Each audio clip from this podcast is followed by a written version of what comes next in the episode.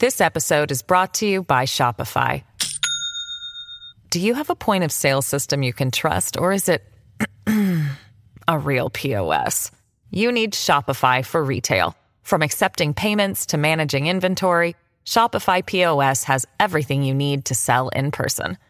Go to shopify.com slash system, all lowercase, to take your retail business to the next level today. That's shopify.com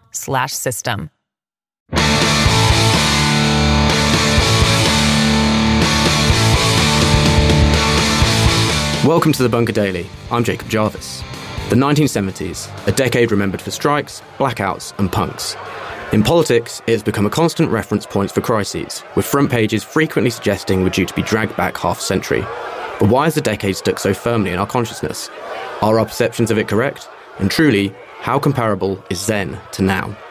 Here to discuss this is Lawrence Black, a professor of modern history at the University of York, who edited the book Reassessing 1970s Britain. Hello, Lawrence. Hi. Lawrence, when did this obsession with harking back to the 1970s begin? Yeah, good question. I mean, the, the, straight answer is the 1980s. It started in the 1980s, where a particular image of the decade of the 1970s was constructed hmm. uh, with with great potency by uh, largely by the Thatcher government and by Thatcher herself and, and many ministers. And the, the image they constructed was everything went wrong in the 70s. As you said at the beginning, it was all strikes, inflation, economic downturn, you know, a, a negative picture. And of course, they were the salvation to this. They, were, they had the political fix, the economic fix, and, you know, they contrasted their achievements in the 1980s to this you know, as I'm going to suggest, rather sort of partisan biased image of the 1970s. What I think has really made it stuck was that, however misplaced in certain ways that image was, it was sort of corroborated and underlined in the 1990s by the Blair governments at the end of the decade, who also said, 70s was all wrong. Labour got it wrong. We're new Labour. We've got a different fix from, you know, from old Labour, which was very 1970s image. So it really got quite sort of rigorous political pasting and that fed into the newspapers. It fed into the mass media, TV, film, and into popular mind as well. Do you think the words of figures like Thatcher and Blair have a kind of out of proportion effect on the public's memory of time and in history when a prime minister says something, it kind of resonates in a way that it doesn't when someone else says it. Yes, I think that's probably true. But in a sense, that's their role. Politicians are elected partly as defining figures of, you know, what, what national identity, uh, what national identity is. So it's sort of disproportionate in that they have a louder voice than many other people, but it, that is part of their, part of their role. And often they're doing it, the rhetoric, the discourse that they're producing is, is not always consciously trying to shape perceptions of history, but it's trying to put together a sort of a popular narrative, one that will resonate with voters. These are the people that understand what happened, what went wrong, and what the solutions are. So there's a, there's a sort of narrative coherence aspect to it. In terms of politicians weaponizing what went before them, we seem to see that, you know, pretty much all the time in any sort of political contest. Even now, looking at Truss and Sunak, they're trying to distance themselves from what happened right before, even though they were large parts of it, you could argue, being ministers. Why is it that the 70s is one of those examples where it stuck around and continues to be used even when there's so much in between? On the face of it, it is curious that the 70s has such, you know, if, you want to call it traction, as, as you said in your intro, uh, front pages of newspapers today are saying, you know, we're going back to the 70s. This is 1979, repeat, winter of discontent will be coming up at the end of 2022. I think there are various reasons why the 70s has produced such a, a, a sort of pervasive image.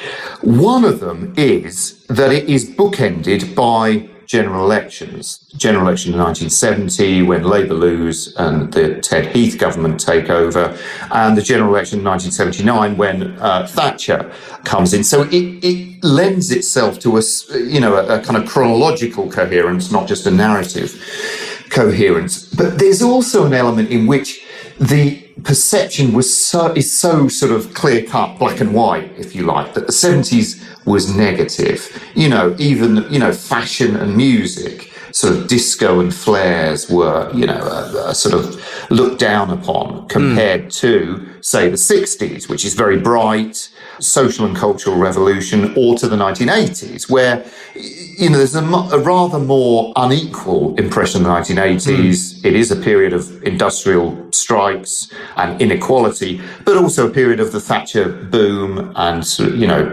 people buying council houses, sort of popular consumerism. So the 70s has a sort of universally bad image, mm. which which allows it to be painted quite clearly. As you mentioned, the 1960s is kind of held in quite high regards. Did the 70s seem particularly bleak due to things simply having been quite good in a lot of ways in the years before it? Yes, I think that's uh, that lends itself. The 60s is sort of, you know, brightly coloured pop music, Britain culturally liberating itself from, from sort of rather old fashioned morals and values. I think what most historians would now argue is that, in fact, the 70s sees the continuation of that. There is, you know, it's not as if the sexual revolution doesn't stop when Ted Heath is elected.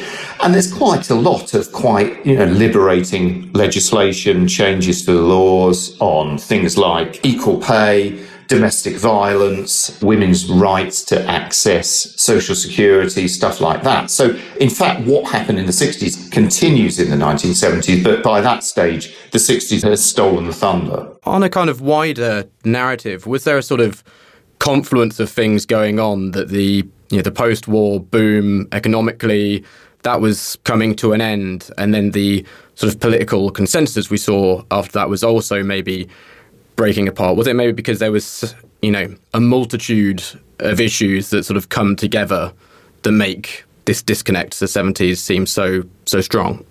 I think that would be a fair comment. Um, political scientists writing about 70s like to use the word ungovernable, but Britain seemed to have a sort of, you know, as you say, a, a perfect storm of, of, you know, economic industrial political issues that, that was seemingly unsolvable until Thatcher proposed a solution.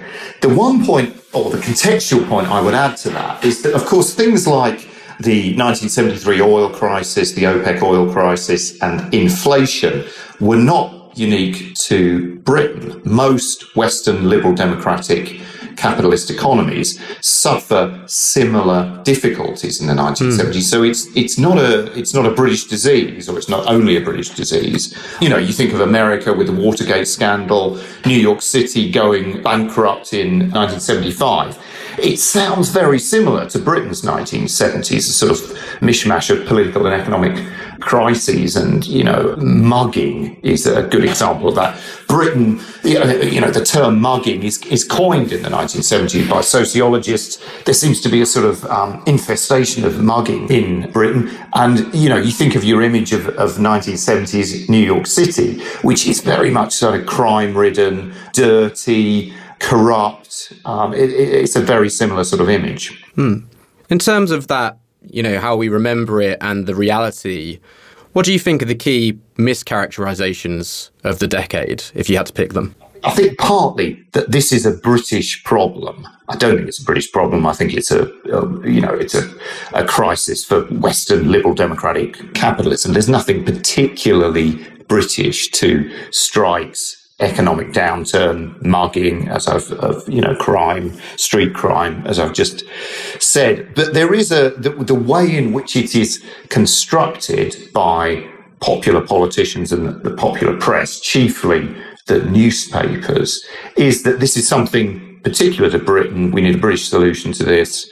And that simply doesn't really stand up to any empirical investigation. It's, you know, these are quite common characteristics across Western democracies. And looking now at the crises of the decade and what we're facing at this moment, how do you think the the issues truly compare? Are they as directly comparable as people like to make out, or is it just that on a surface level it appears similar things are happening? historians' instinct on questions like that say, "Oh no, it's it's it's different. There are multiple sort of differences." I actually think there are certain parallels. Um, here. You've got a government, okay, it's a conservative government rather than most of the 70s was, was a Labour government, that's clearly sort of out of touch with the scale of the problem. We've got a blooming energy crisis, which was quite characteristic, quite unique to the 1970s compared to the to the post-war boom. Um, you think of the three-day week in 1973, 1974, electricity rationing, which you know I guess is one kind of solution for the for the looming uh, cost of living energy crisis. There aren't any obvious or easy solutions to mm. um, this. We've got a policy, the energy cap policy, which which is clearly sort of dysfunctional. It's not doing what it's what it's supposed to do for the for the huge majority of of consumers, and um, that was the perception of the of the 1970s that the economy wasn't working for most people. They either they were either suffering from inflation um, or on strike pursuing large wage increases. So there is a kind of crisis of political economy, if you if you like. Mm. The system isn't working for the majority of people. Everybody agrees that it isn't working, but quite what the solution is remains uh, remains out of sight. So I suppose the difference would be that there was a, a clear proposal for a solution in Thatcher's neoliberal package.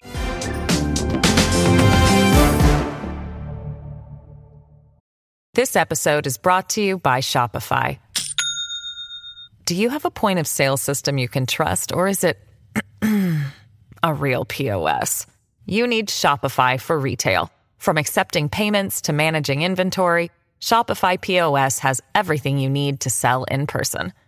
Go to shopify.com/system all lowercase to take your retail business to the next level today. That's shopify.com/system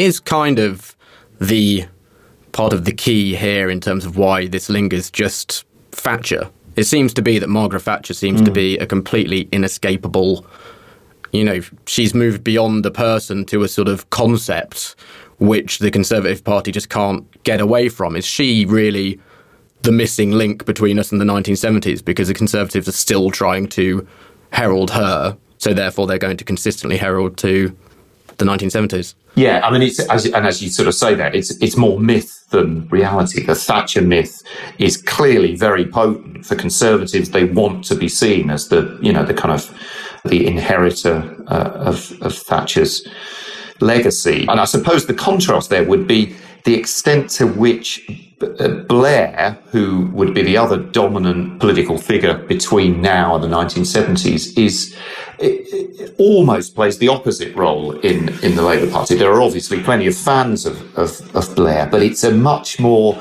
mixed legacy, rather, you know, loathed and despised by uh, the Corbyn wing of the party who see Blair as, as basically, you know, a Thatcher uh, figure, bringing Britain into, you know, the global economy, effectively neoliberal. And his is a more disputed legacy, whereas Thatcher is sort of untouchable. Everybody wants to be Thatcher, almost irrespective of, of uh, the policy they're applying. And um, some colleagues of mine wrote uh, wrote uh, a couple of years ago a, book, The Churchill Myth, and I strongly suspect that you know there'll there'll be a study of Thatcher's sort of Thatcher after her premiership will be you know a, a, a source of much study.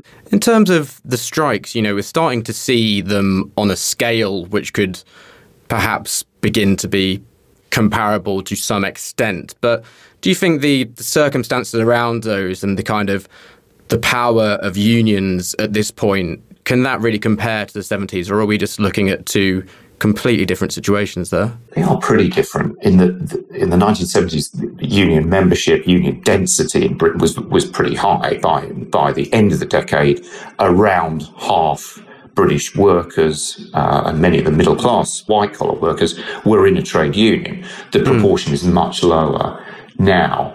It was, uh, you know, let's be blunt about it. It was, it was easier to go on strike in the 1970s. Whether you think that's a good or a bad thing, it was easier to go on strike. Mm. It's now, it's now very difficult to, for, to, to get you know, legal legitimacy to go on strike. I say that as a member of, you know, the university and college union, which has had multiple ballots. And uh, part of the issue with that is getting the turnout to get, uh, to get a majority to go on strike. Most people who vote want to go on or feel they need to go on strike. It's much more difficult, but the unions are much less potent today. You're right they seem to have, you know, sort of woken up to the crisis, and there are certainly some, you know, some loud and clear voices advocating a, you know, for unions and for a more sort of left wing policy, but they're they're nowhere near as powerful as they were in the 1970s. Nowhere near as popular if you if you measure popularity through membership. Away from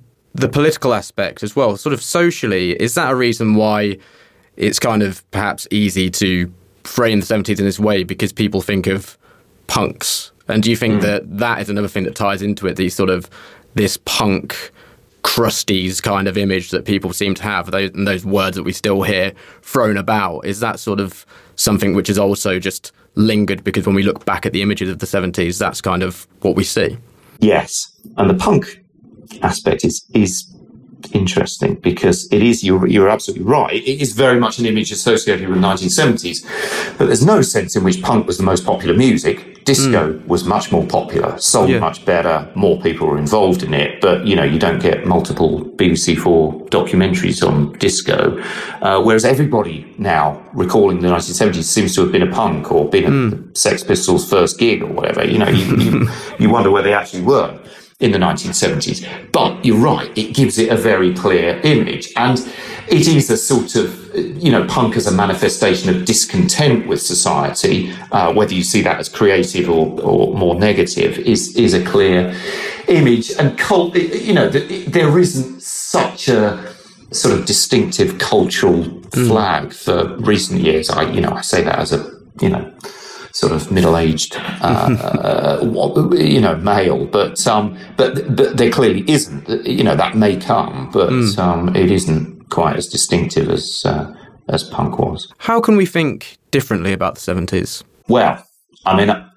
I think probably two ways. My historian's answer is we we really oughtn't to think about decades, there's much more going on. It's much more complex and nuanced. And I'm not trying to be, you know, say I know more than you do about the 1970s, but it is very, very difficult to really empirically paint a decade with a certain uh, mm. in, one particular color. It, you know, you can do it, and politicians do it, and front page newspaper headlines do it, but it's not. It's not. It's not very his- historically uh, mm. accurate. Having said that I don't think the image of the 70s will change um, particularly. It's, you know, it, even people that weren't there now have this, um, this sort of, uh, you know, strikes, inflation, soccer hooligans, punks image mm. of the 1970s. I can't really see that shifting because it's in no political or popular press interest to, to shift that. It's a useful rhetorical device to, to paint the to paint opponents as um, as negative or backward looking or you know mm. Haven't really sort of escaped the um, the 1970s and you know in that sense it's rather like the 60s you know what was the popular phrase about the 60s um, if you remember it you weren't there well, the thing with the 70s is you don't need to be there because we'll tell you what it was like. It was, it was, it was dreadful. We need to avoid it. Steer clear of the 70s. Do you think if we don't shift that perception, it might be best generally for us to maybe just largely stop thinking about it quite so much overall? And if we see the media or a politician mentioning it, maybe switch off a little bit? Yeah, I guess the straight answer to that has to be yes. Whether that can happen is is is less likely because it's become, you know, it's almost an adjective. The 70s means negative images, and it's very difficult to to to alter that um, that perception. It's difficult to forget something, whether you were there or or or not, or pretend that you've forgotten it. But mm. I suppose the it, its potency will fade mm. as we move further away um, further away from it. And I guess what is most likely to happen is an alternative decade will present itself, uh, whether negatively or positively, as you know, here's here's either what we do need to do or what we don't need to to do. And I'm going to put my uh, historian's money on the 2010s when okay. the economy goes wrong. Britain leaves the EU. Whether you think that's a good or a bad mm. thing, I'm I'm not dodging that issue, but it's a you know it's a, a kind of polarizing political issue. And, you know, towards the end of the 2010s, you get the beginning of COVID 2020. I guess you can, you know, you could have the long 2010s from the 2008 crisis to who knows when. I think that will probably replace it as a decade when certain policy decisions, particularly economic policy decisions, the coalition and austerity, and then the Brexit decision, and the ensuing sort of political uh, maelstrom that we're we're sort of still stuck in, and then COVID as a you know global crisis, but sort of implanted within those uh, those other crises presents itself. And what politicians will say is, we must avoid this. We have the policies to make sure we don't make those kinds of uh, mistakes again. I, that needs, rather as Thatcher does with the 1970s, quite a careful construction. And mm. you hmm. can see, uh, if you look very carefully, and you'd have to look pretty hard, you can see Starmer starting to try to do that. And I suspect the Conservatives will try to do that as well. They'll be the, you know, the post-Johnson narrative will, will attempt to do something like that. But I, I suspect it will be painted in pretty bleak, negative uh, imagery. In 20 years' time, I'm going to get you back on the podcast to talk about us being dragged back to the 2010s. Yes, and I'll I'll collect my uh, my bet that will have allowed me to retire by then. Lawrence, thank you for joining me today. Thanks. Listeners, if you enjoyed this podcast, you can also back us on Patreon. There's a link in the show notes, or just search Bunker Patreon Podcast. And if you feel like it, next time you're stuck at the pub with that hard to talk to mate, how about saying, I listened to this brilliant podcast the other day, it's called The Bunker. You'll sound interesting, and we might get a new fan. This is Jacob Jarvis, signing out of The Bunker. The Bunker Daily was written and presented by Jacob Jarvis. The producers were Jelena Sofronijevic, Jacob Archbold, and Alex Rees, with assistant production from Kasia Tomasiewicz. Group editor was Andrew Harrison, and the audio producer was me, Jade Bailey, and our marketing manager is Gina Richard. The Bunker is a Podmasters production